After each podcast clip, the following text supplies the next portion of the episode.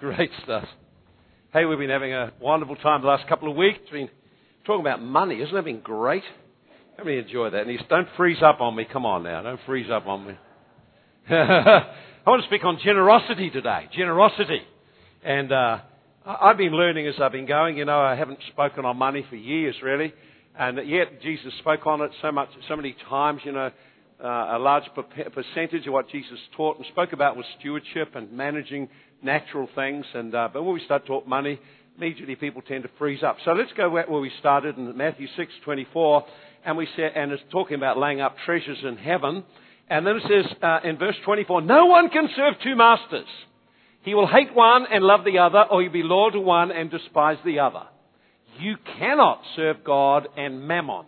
And so we see God as a spirit, mammon is a spiritual power and we looked through and talked that money itself doesn't have power, but the spirit behind it does. And so the Bible's very clear in Jesus' teaching that we, it's impossible to serve both. So that doesn't mean we shouldn't have money. In fact, actually, you can be a great blessing if you have money. And uh, you can have a lot of money and be no blessing to anyone. You can have very little money and be a great blessing to people. It's not the amount of money. It always has to do with the heart. And so we saw, as we read on this whole thing about the spirit of mammon, we, we saw that there is a battle, a spiritual battle for your heart. And there's a conflict between money and the values placed on money, and money, what money uh, seems to be able to do. And we saw that that is like an illusion because we have seen many people that have had much money and yet they didn't have what money seemed to promise uh, health and prosperity and every good thing. It just seems like it still eludes them. And uh, so we looked at that and saw uh, that uh, Jesus taught very specifically about us placing God first. Last week we talked about seeking first the kingdom of God, putting God first in our money. And then as we honor God first in our finances, then the rest is set apart.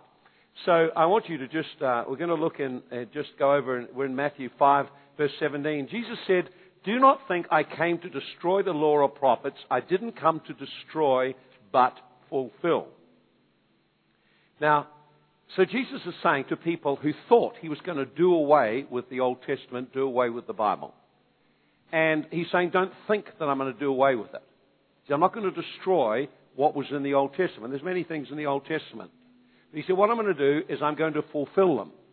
Or, he, or in other words, he's saying this.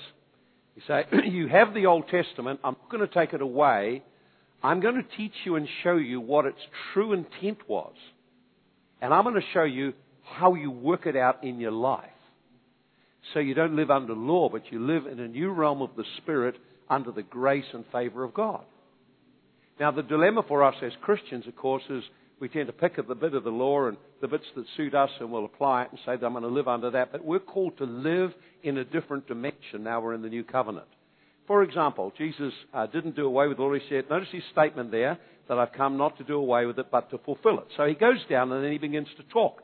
He says, verse 21, you heard it said to those of old, of those of old, you shall not murder. So don't kill or don't murder was an Old Testament commandment. So how many people have killed someone here? Okay, so we're doing pretty good. But Jesus said, I want you to understand that it's not a matter of the letter of this thing. Actually, there's a heart motive behind it. And he said, I'm raising the standard I'm telling you what this really means. It's not about whether you've murdered someone, it's a matter whether you keep your heart free of anger and hate against people. He said, I want to lift you to a different dimension. Does that make sense to you? Then he talked about the area of adultery. And uh, so he says, he said uh, in verse uh, 27, adultery of the heart, he's talking about, you've heard it said to, the, to those of old, by those of old, you shall not commit adultery. So one of the commandments, Ten Commandments, do not commit adultery. So I won't put that question out because there may be one or two have. Uh, so we won't put that question out. But he's talking about the act of adultery, but he's saying, I'm telling you something different. He said, I am raising it up and showing you how God intended this to be fulfilled, that you'd not have lust in your heart and lust after someone, because if you've got lust operating in your heart, adultery is already present. See, notice now, he hasn't done away with the law, he's lifted up an understanding of what it really means. Any idea? Now, we have to understand that when you look at the Old Testament, uh, some of the laws were laws that were moral laws, some of them were civil laws, and so on. And the dilemma for us is, well, what do we do and how do we handle it? But if you see here, Jesus lifted the, the level of expectation up. So, for example, in, uh, concerning circumcision in the Old Testament, all the children, descendants of Abraham, were to be circumcised. Now, in the New Testament, in Galatians, it tells us circumcision is of the heart and spirit. It's not a physical circumcision. Otherwise, the moment you become a Christian, we've got to circumcise you. So he said, we're not under that. There's a fulfillment that comes by the Spirit. And that fulfillment is a circumcision of the heart where you have a heart change. Because people cannot murder someone but have hate in their heart. People cannot commit adultery but have lust in their heart. People can be physically circumcised but still have no faith in Christ. You get any idea of what it means, the fulfillment of the law? So then we start to look then at the issue of tithing. In the Old Testament, and we won't go into all the details, I just want to catch the spirit of this. The Old Testament said give a tithe to the Lord. Why would we come back just under the letter of that when we come under the letter in no other area? You see, what he's really saying in the New Testament is, I don't want your heart to be in conflict with God over the issue of money. I want you to be free. So in the New Testament, he raises it up.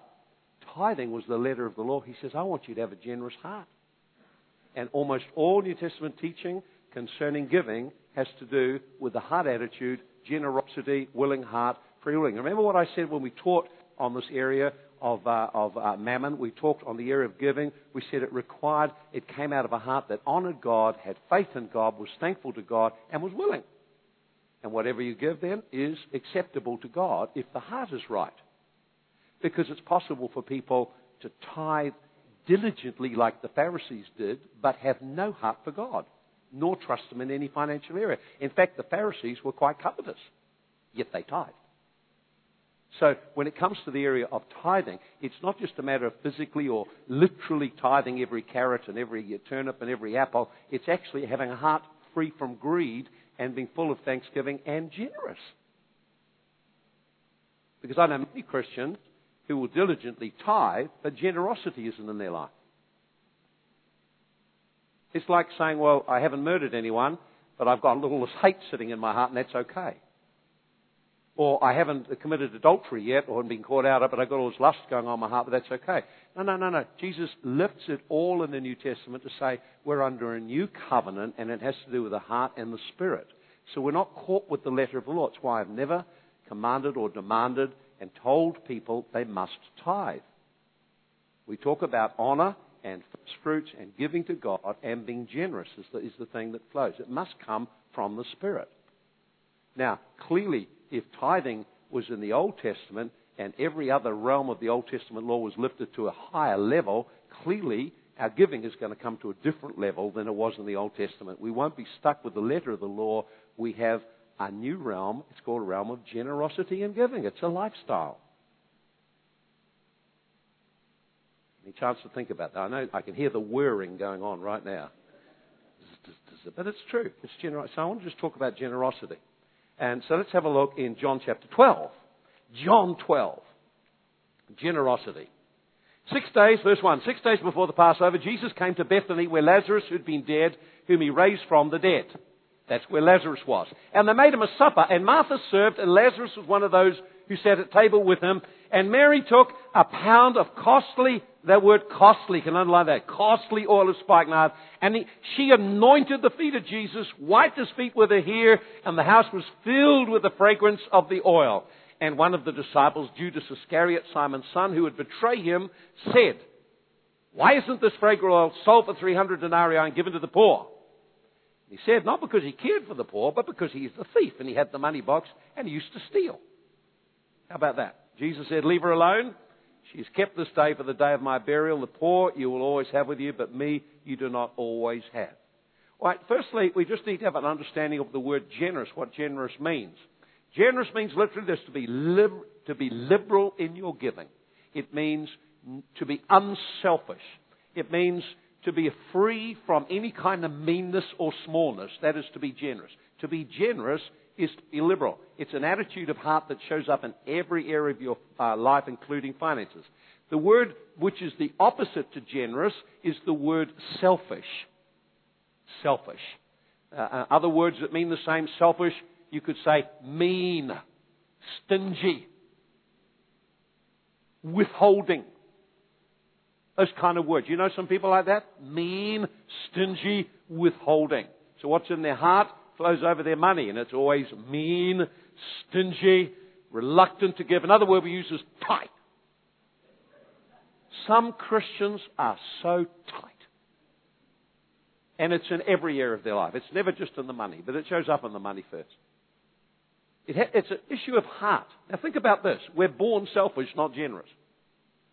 You notice with children, they're not born generous. All of your parents got little children there. Mine! It's mine! You don't hear them saying, I'd love to give it to you. You never hear a child saying that. Mine! Mine! Mine! it's a shame if you're a Christian for a few years, it's still mine! Mine! Come in and someone sat in your seat. That's mine!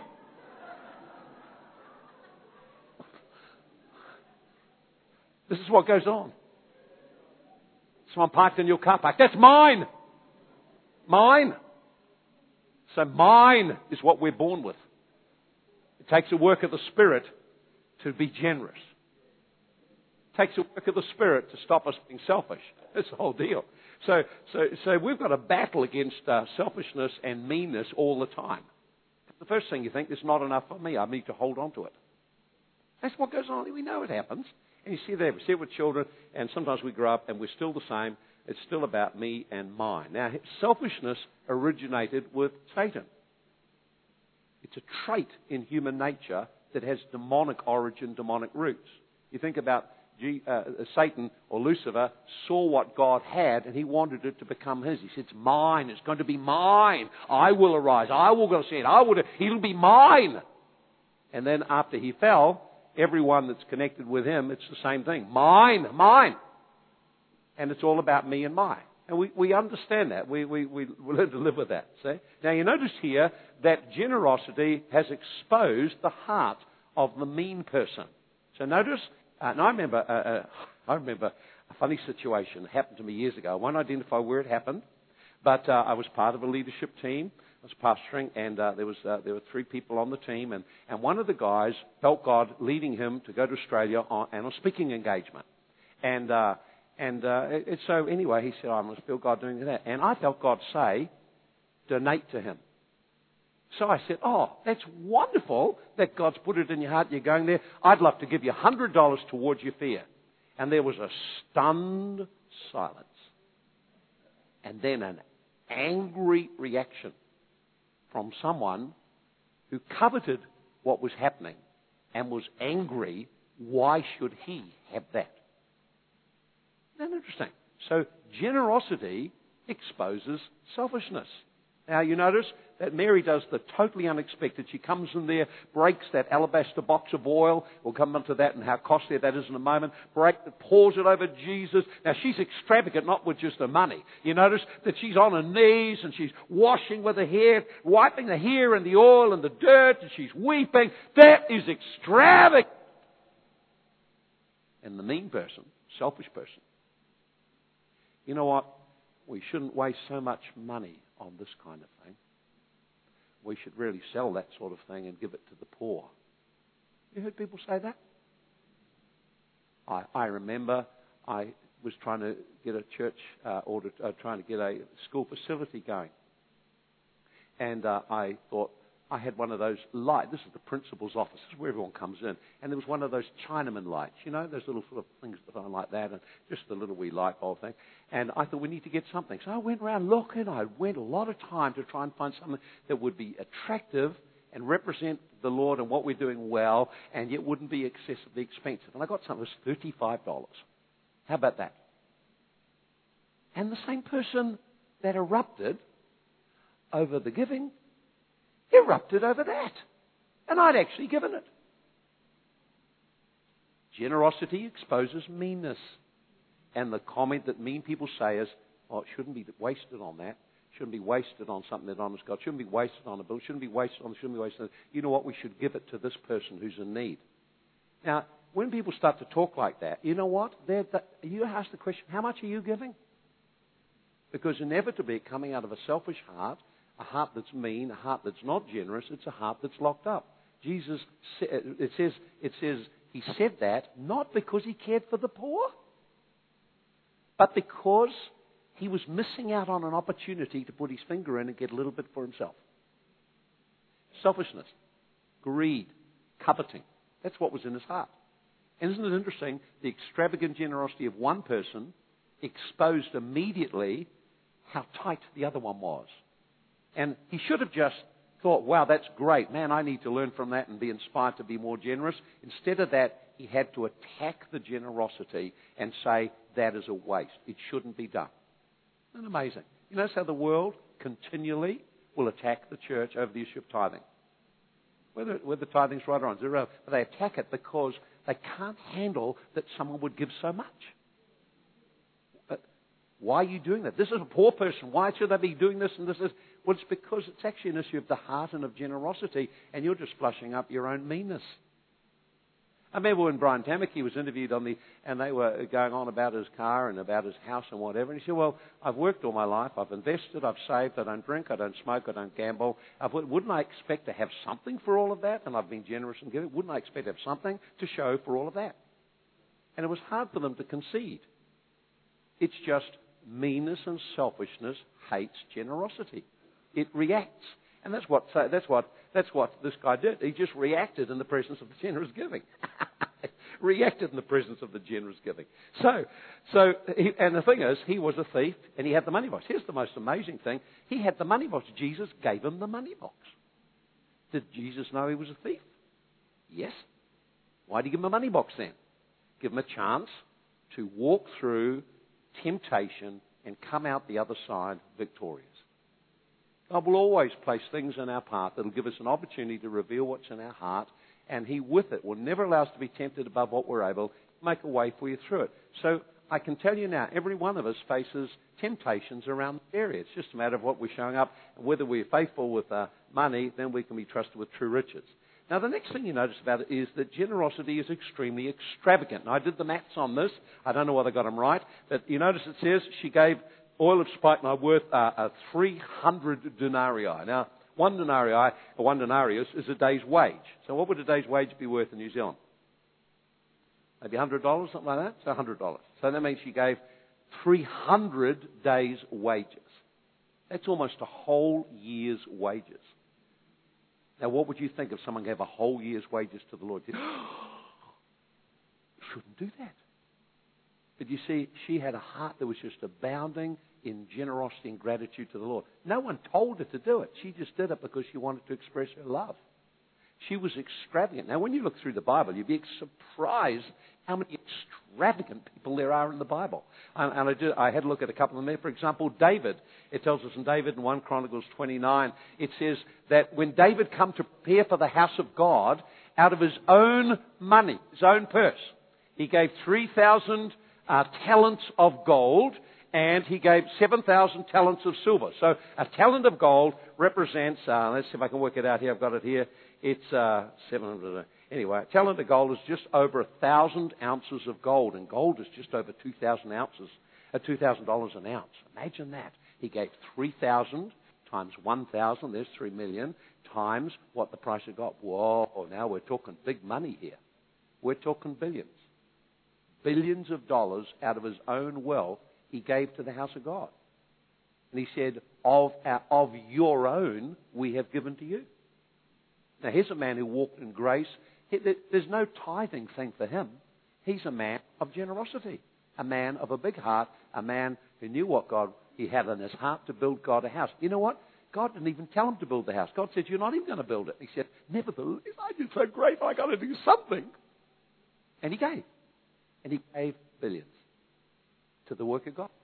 What about uh, Solomon, his son? Solomon, his son, at the dedication of the temple, required the required offering was one oxen. Instead, he gave a thousand oxen. You can imagine people say, "What? The law only requires one. How come you gave more than one?" Oh, I am so glad. Bring it on. Bring it on. Bring a thousand of these bullocks along. Bring it all on. I'm going to give God the greatest offering. He asked for one. You watch this. I'm giving him a thousand. Because I can't outgive God. Look at what He's given me. And isn't it interesting that that same night God appeared and said, Ask what you want and I'll give it to you. And he said, hmm, Now, if he was like a lot of Christians, he'll probably say, Well, I've given to God, now I've got to get something back. Okay, now I gave a thousand. Okay, well, let's see a hundredfold. All right, a hundred thousand oxen back. Now, he didn't do anything like that. He said, God, he said, now notice this. Notice this. You'll see this connection. He said, I want a hearing heart and an understanding heart and the ability with wisdom to lead people. And heaven was silent because his value is on true riches. And then God spoke. He said, Because you've asked this thing, he said, I'll give you not only that, I will add to you all the riches, all the wealth that you could ever possibly want. So his heart was set on true riches, and it was revealed by his generosity. And God just said, Oh, I just can't help it. I've got to add all this stuff in. Remember what it says? Seek first the kingdom of God, and the rest is added in. It, it, and it frees the life from anxiety and stress and law and how much is. You know, we don't want to get into that kind of thing.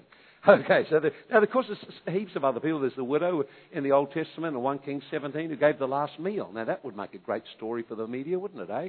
Prophet come and ask the last meal off this poor widow. How horrible. But God had already given a direction, and as a result of her responding prophetically to what God said, she came into an abundant supply for a whole year. So it goes on. Think about Abraham, who gave up his only son. Can you imagine what that meant?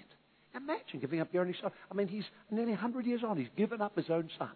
But he had faith and confidence in God. He gave because God spoke to him about that giving. And he doesn't speak to us that way. Not like that. And, uh, but Jesus, what about Jesus? God gave his own son. I mean, there's a, see, God so loved the world. I mean, you can hardly love the person next to you, let alone love the world.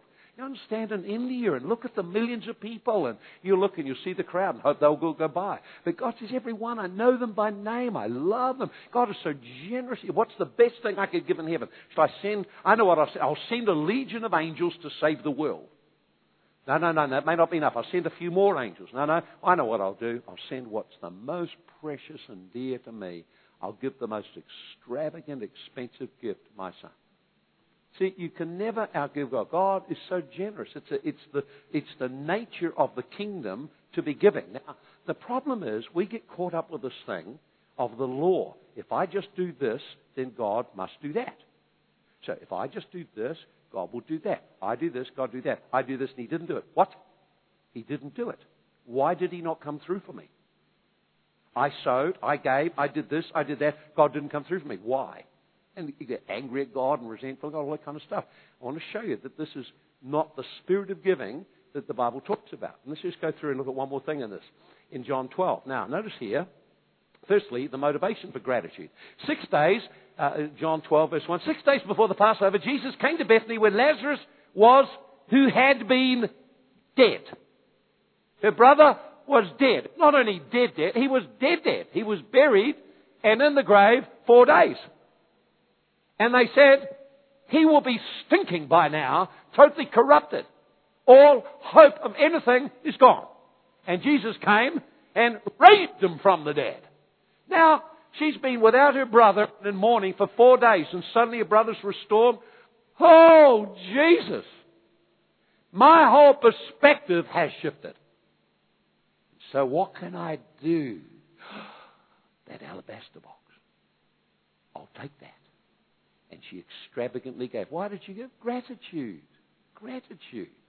No one told her to do that. If you were there, we'd tell her, take a tenth of it and give it to him. No, well, come on, this is not about gratitude. This is about someone who has been blessed by God and is responding to being blessed by living and acting as a blessed person. That's what it's about. See, we get the thing, if I do this, God will bless me. Let me ask where you get that theology from. Where did you get to hear that? Because it's the law. The law says if I just do this, then God will do that. In Ephesians 1, it says, God has already blessed us with every spiritual blessing in heavenly places. I am not required to perform or do anything to get God's blessing. I am required, though, to believe. And in believing, my faith will be expressed through actions.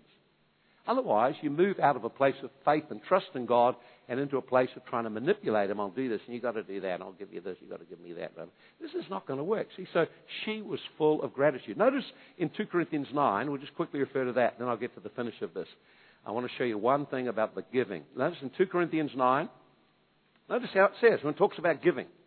And it says, uh, verse 5, it says, Now, brethren, I thought to exhort you, exhort you before ahead of time and prepare your generous gift before which you had previous promised, that it may be read as a matter of generosity and not grudging obligation. In other words, he's saying, sort out your giving before I come. I don't want there to be any pressure and grudging obligation.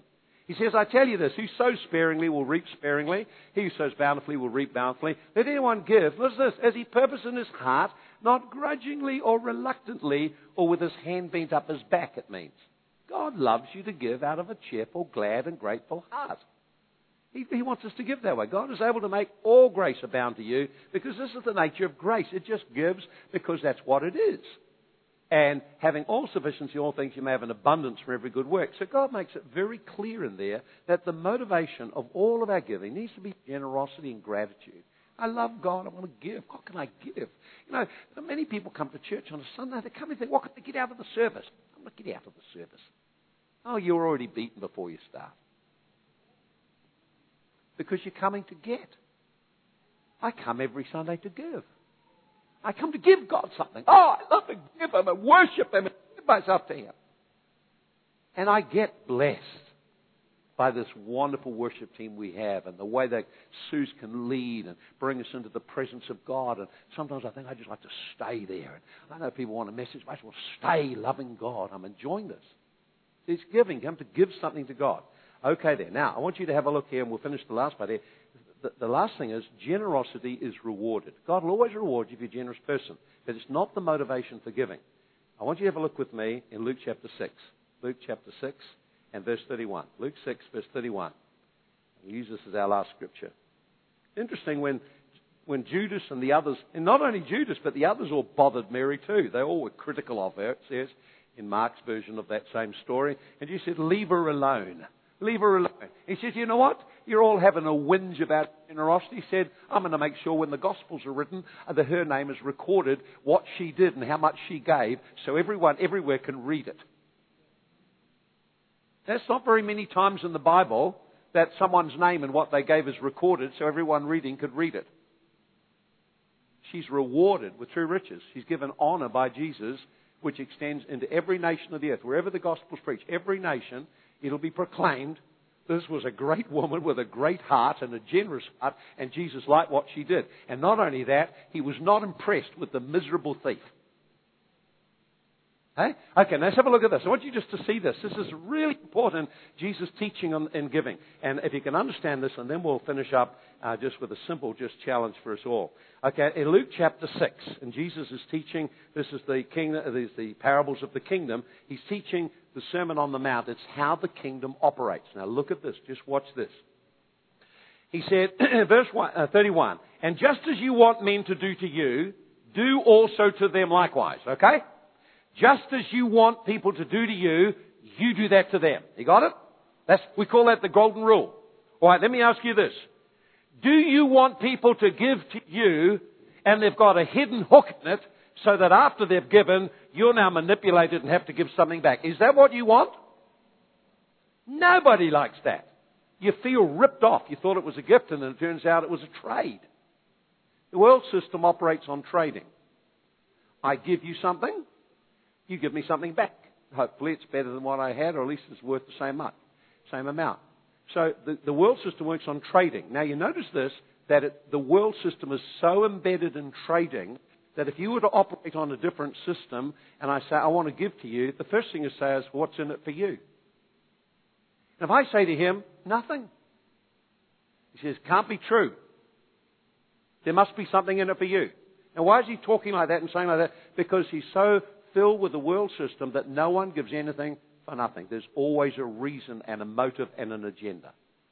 That's called trading. Trading, you give one thing and you receive something back. The kingdom principle, as Jesus demonstrates, is very simple. Have a look at it in here, and he talks about giving and receiving. Now look at this. He said, now you wouldn't like people to do that for you. And do you think God likes it when it's done that way either, by the way? I'm going to be nice to you today and pray because I need something. It's not relationship. It's mean, it's selfish, manipulative. Okay, I can remember I had someone I, I, I knew, and And once in a while, this person would come up and give us a gift. And in the end, I cottoned on. Because always, two days after the gift, was a request which I couldn't turn down. And I didn't tweak to it because I never give with that kind of expectation. It kind of caught me by surprise, and everything I'd get tra- every time I'd get caught. I, would think, oh, that's nice, so kind of you, thank you very much. But what I thought was just a gift, and what she was thinking was a trade. I'll give you this tomorrow. I'll be back for something you'll have to do for me. And what can you do? You've just been given. Now you kind of ah, you feel that manipulative thing get around your soul. It's horrible. I hate it. I've learnt now to say no. But however, so notice what he says here. Here's, here's the principle here. If you love those who love you, what grace is upon you, sinners love those who love them. In other words, he's saying this. If the only people you extend love and kindness to are those who've already given it to you, there's no grace, there's no kingdom life on that. An unsaved person will do that. Second thing he tells us that. He said, if you, uh, uh, if you do good to those who do good to you, what credit or grace is that you? Even sinners do the same. What he's saying is, if you do good and you only do good to the people who are doing good to you or something you want to get something back, there's no grace in that. There's no kingdom in that. And now look at this. He said that he said, if you lend to those from whom you hope to get something back, what grace is on your life? Even sinners lend to get something back. So now he's saying, but you, if you love your enemies, do good, and lend. Now look at this. Hoping for nothing in return. This is what defiles things when you give, hoping for something in return. If I just do this, I'll get this in return. That sets you up for resentment, disappointment, and grief. And you'd be amazed how many people, Christians, who eventually gave up, stopped walking with God, because the core of their serving and giving was, I'm giving to get something back. And in doing that, they set themselves up when what they expected never came, it hurt them. Of course it hurt them. But rather than just dealing with a hard attitude, people take offense. Now notice what it says here, love, do good. He says, and hoping for nothing in return. So he said, this is how you operate the kingdom. You actually become a generous person, giving with no, no agendas. You sow, you give, you're kind, you do good, and there's no agenda whatsoever including no agenda that I'm going to now talk you into coming to Jesus. No agenda. Full stop. No agenda. And notice what he says. He says two things. Notice the two things he says. Number one, your reward will be great. Giving with no agenda qualifies you for God to reward you greatly. Now, if I do something with an intention of getting a return and then you give me a return, then I've had my reward.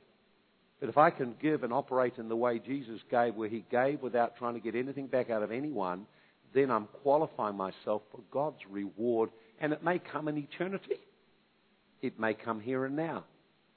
Some of it comes now, a lot of it comes in eternity. It's why Jesus said, lay up treasures in heaven. And he said, second thing is, you will be the sons of your Father. Now, in other words, he's saying when you can give without an agenda for yourself, you are acting like God. You truly are one of his sons. Because, you know, notice this. He's kind to the just and the unjust. I don't know whether you read that scripture because the Christian thinking often goes along the line God blesses the Christians, he doesn't bless the non Christians. Now, that's not what the Bible says, is he blesses all people causes the rain to come on all people. So God, why does God do that? You see, now you see immediately if we're under the law, we think that's not fair. I've been coming to church, I've been doing good, and I've been serving, I've given my fine, and I don't sound like the older brother. And you never gave me an oxen to celebrate with my friends. So many Christians are caught in that old brother thinking rather than actually the extravagant grace that God gives because he's a giver, and he wants us to become like that, giving because we're givers. I give because I'm a giver. I love to give. I just so love to give. I love to give. I want to give. I'm feeling right now like giving, feeling very generous right now. I actually am committed to generosity. Now, it wasn't how I grew up, and it wasn't how I saw it modeled, but it's something that Joy and I have come to embrace when we learn how to trust God and lay everything down and just lean upon Him. And then we learned how to be content, how to celebrate what we had, even if it was little. And then as we got things, how to be generous. And I just love, we just love to be generous. So listen, I like to, I just believe God's wanting to set people free today. Why don't we just have a great time now where the Holy Ghost comes and starts to touch us? Go, so I can feel the tension around talking in this area because that's, that's because there's, there's devils of poverty and, and hurt and pain and grief over funds. It would be great if we could just get free of all of that. Just let God touch us and help us today. What I'd like to do is I wonder if there are any single parents in the church today. I'd like to pray for you first. Single parents in the church today, you are struggling financially right now. If you're a single parent uh, and you're struggling, uh, right now, would you like to just come right up to the front now? We just want to bless you in a moment. Why don't you come? Single parents and you're struggling financially. This is just a pressure on you. It worries you. It's stressing you out and whatever. And, uh, and, you know, wants you to be free of some of that. Come on. Let's come on up. Let's come on. Who else have we got here? There we are. Single parents and you're stressing like that. All right, then there we go. How many have we got there? One, two, three, four, five, six, seven. Great. That's fantastic. And I wonder if we've got uh, uh, uh, a couple with a, a, young family and you're under great pressure right now. There's a couple with a young family and you're under great pressure right now. You've got a couple that's got a young family and you're under just a lot of financial pressure and stress right now. If that's you, why don't you make your way to the front right now? We want to pray and bless you. Anyone here in that situation? Come on then. Fantastic. That's the way. Come on up. Praise the Lord. Good on you. It's not easy to kind of just come and say that I've got need and difficulty. I'm just so glad you did that. So let's come and hold hands together. That's fantastic. There you go. There you go. Isn't that wonderful? All right, now we're just going to just, we want blessing to come. Amen? How many want blessing to come? And we know it's a very hard time. And uh, so you notice in my, in my language I said that we wanted you to come up, and that's not easy for you to do that. Just honor you for just for responding today. And uh, we said we wanted to pray for you and bless you. Now, praying for you and blessing you can be two different things. And so the first thing I want to do is bless you, then we'll all pray for you. Amen. So join to come up with me. And what I did this, I felt the Holy Ghost. Whenever I talk about generosity, I can't not be generous. You've got to be generous. So what you didn't know when I asked you to come up, I was going to be generous to you. And so we want to just bless you. So I just get my wallet out if I get it out of here. There we go. We're down and we just uh, raided the savings today. I just want to bless you. I'll take this couple here. Let's bless you. There you go. Fifty dollars. Bless you. Use it. Do something for your family, eh? There we go. We got another couple here. God bless you. God loves you. God's a generous God. He wants to bless you in not only financial ways, He wants to really help you and touch you and bless your life. And you're a great person. I know you go through so much. We've got one for you too. There you go. Look at that. Bless you. There you go. There you go. Now, it must be difficult being a single dad, eh? Challenges. Well, God wants to bless you and help you with that, eh? Won't solve all your problems, but it'll be a great start just to bless you. And I want you to know that God is generous, God loves you. And here we go. There you go. You're facing all these battles and challenges, but you know God loves you. There it is. $50 for you. God bless you. God bless you. Hey, and all those boys to look after. I hope you make them all work and do something. but I know it's been a great challenge for you. God loves you. He wants to bless you too. Here you go. There you go. There's fifty dollars for you. Bless you. Bless you. There we go. Praise the Lord. Hello. Amen. God loves you. He understands the pressure you've been under. He just wants you to know today He loves you. He's a generous God. Here you go. Here's something. Fifty dollars for you. That'll help you out just a little bit, eh? There you go. Praise the Lord. Hey. And you're a great person. I see your church and you're just so full of joy and so full of serving God.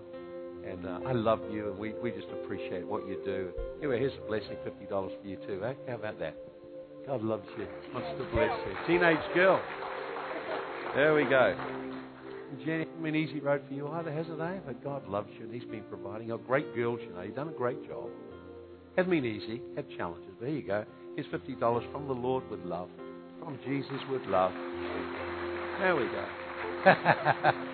You're probably feeling that at the end of the line, has he got enough to do it? Yeah, I've got enough to do it. God bless you. There you go. Here we are, $50. Jesus loves you. Give her a big hug. Good on you, mate.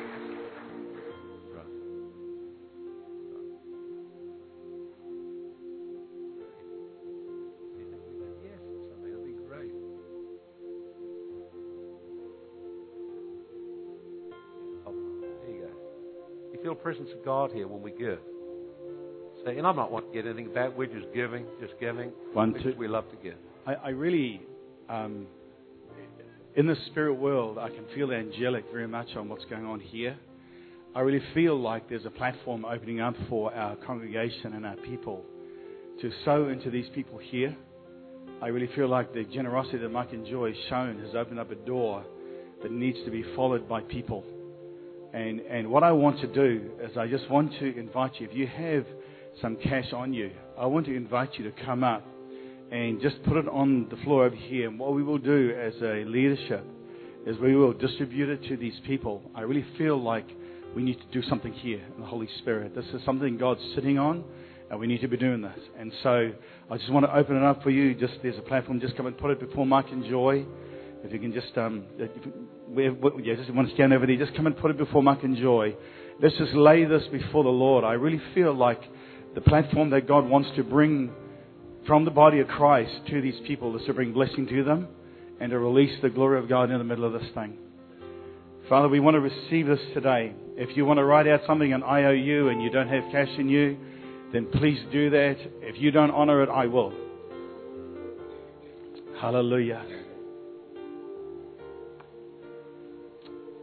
Hallelujah, Jesus.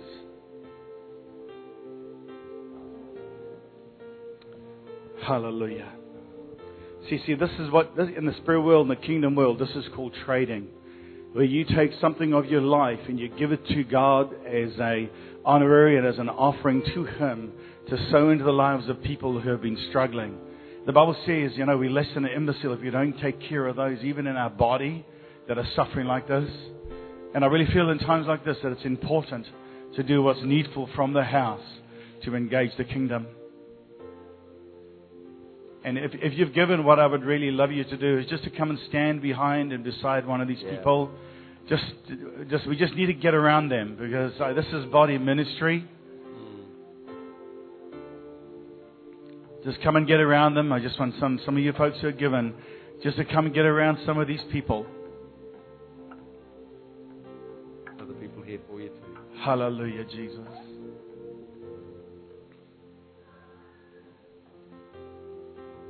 Thank you, Lord. Praise the Lord. We set up a fund in the church which uh, Lynn administers, which is specifically for this purpose, um, just for helping people when there's stress and pressure and helping them in time of need. So, one, we've just got these ones here that have come up and they'll be overwhelmed with the love of God. All you can feel like you want to do is just cry because you feel the heart of God when we give to those around us and those that particularly among us who desperately have need. And uh, so let's just reach our hands out to them all right now. Let's bless them. Thank you, Lord. Father, we just thank you for the generosity of people in the house. Thank you, Lord, for the generosity that's in this church. Lord, we just ask you that you would pour your blessing on each couple, each person that's come out. That, Lord, today there'll be some bills paid, power bills paid, food supply, that each one will have an abundance. Lord, we just thank you that you've enabled us to give like this. We just thank you, Lord, for your goodness to us. We can never outgive your generosity. We can never outgive your generosity. And so, Lord, today we thank you. And Father, we just pray release of financial blessing to each one of these ones here. Now, uh, Sergeant, what I'll need to do is to get you to get a pad and pen. And if each of the people that came up and responded to the altar call today, please come over and give Sergeant your name and a contact. So after uh, added up and, and worked out what we've got here, we can make sure that the, uh, it's divided equally and goes to you.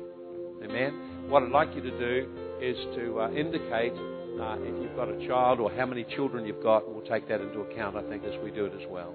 Amen. Well, there's something else, isn't it? Come to church and they're giving money away. That's unusual, isn't it, eh? Who ever heard of such a thing? But we have to break this thing that gets around our mind that all God wants to do is take.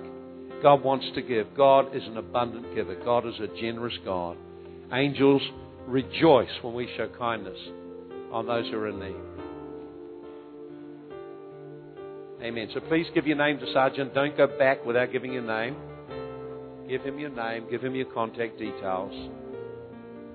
There we are, Sergeant. Make sure you get all the names. Every person. Don't sit down until you've given them the name. Sue, we'd love if you just led us to worship God. Why don't we just give a generous worship to God as we finish with this last song? We love the Lord and we want to honor Him today and just express our gratitude. There's one of those songs. I can't remember. It goes. It's got a really holy. Is it holy honor or give you? I don't know. Come on, let's just stand, shall we? Let's just stand. Take someone's hand next to you if you feel comfortable to do that. Let's finish and just worship the Lord and honor Him today. Father, we thank you for Bay City. Thank you for this church. We speak now and decree an open heaven. We decree a release over our families, a release over our lives, a release financially. We speak a release of grace, release of hearts in Jesus' mighty name.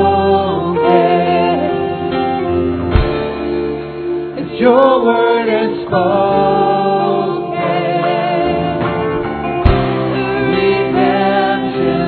Hey.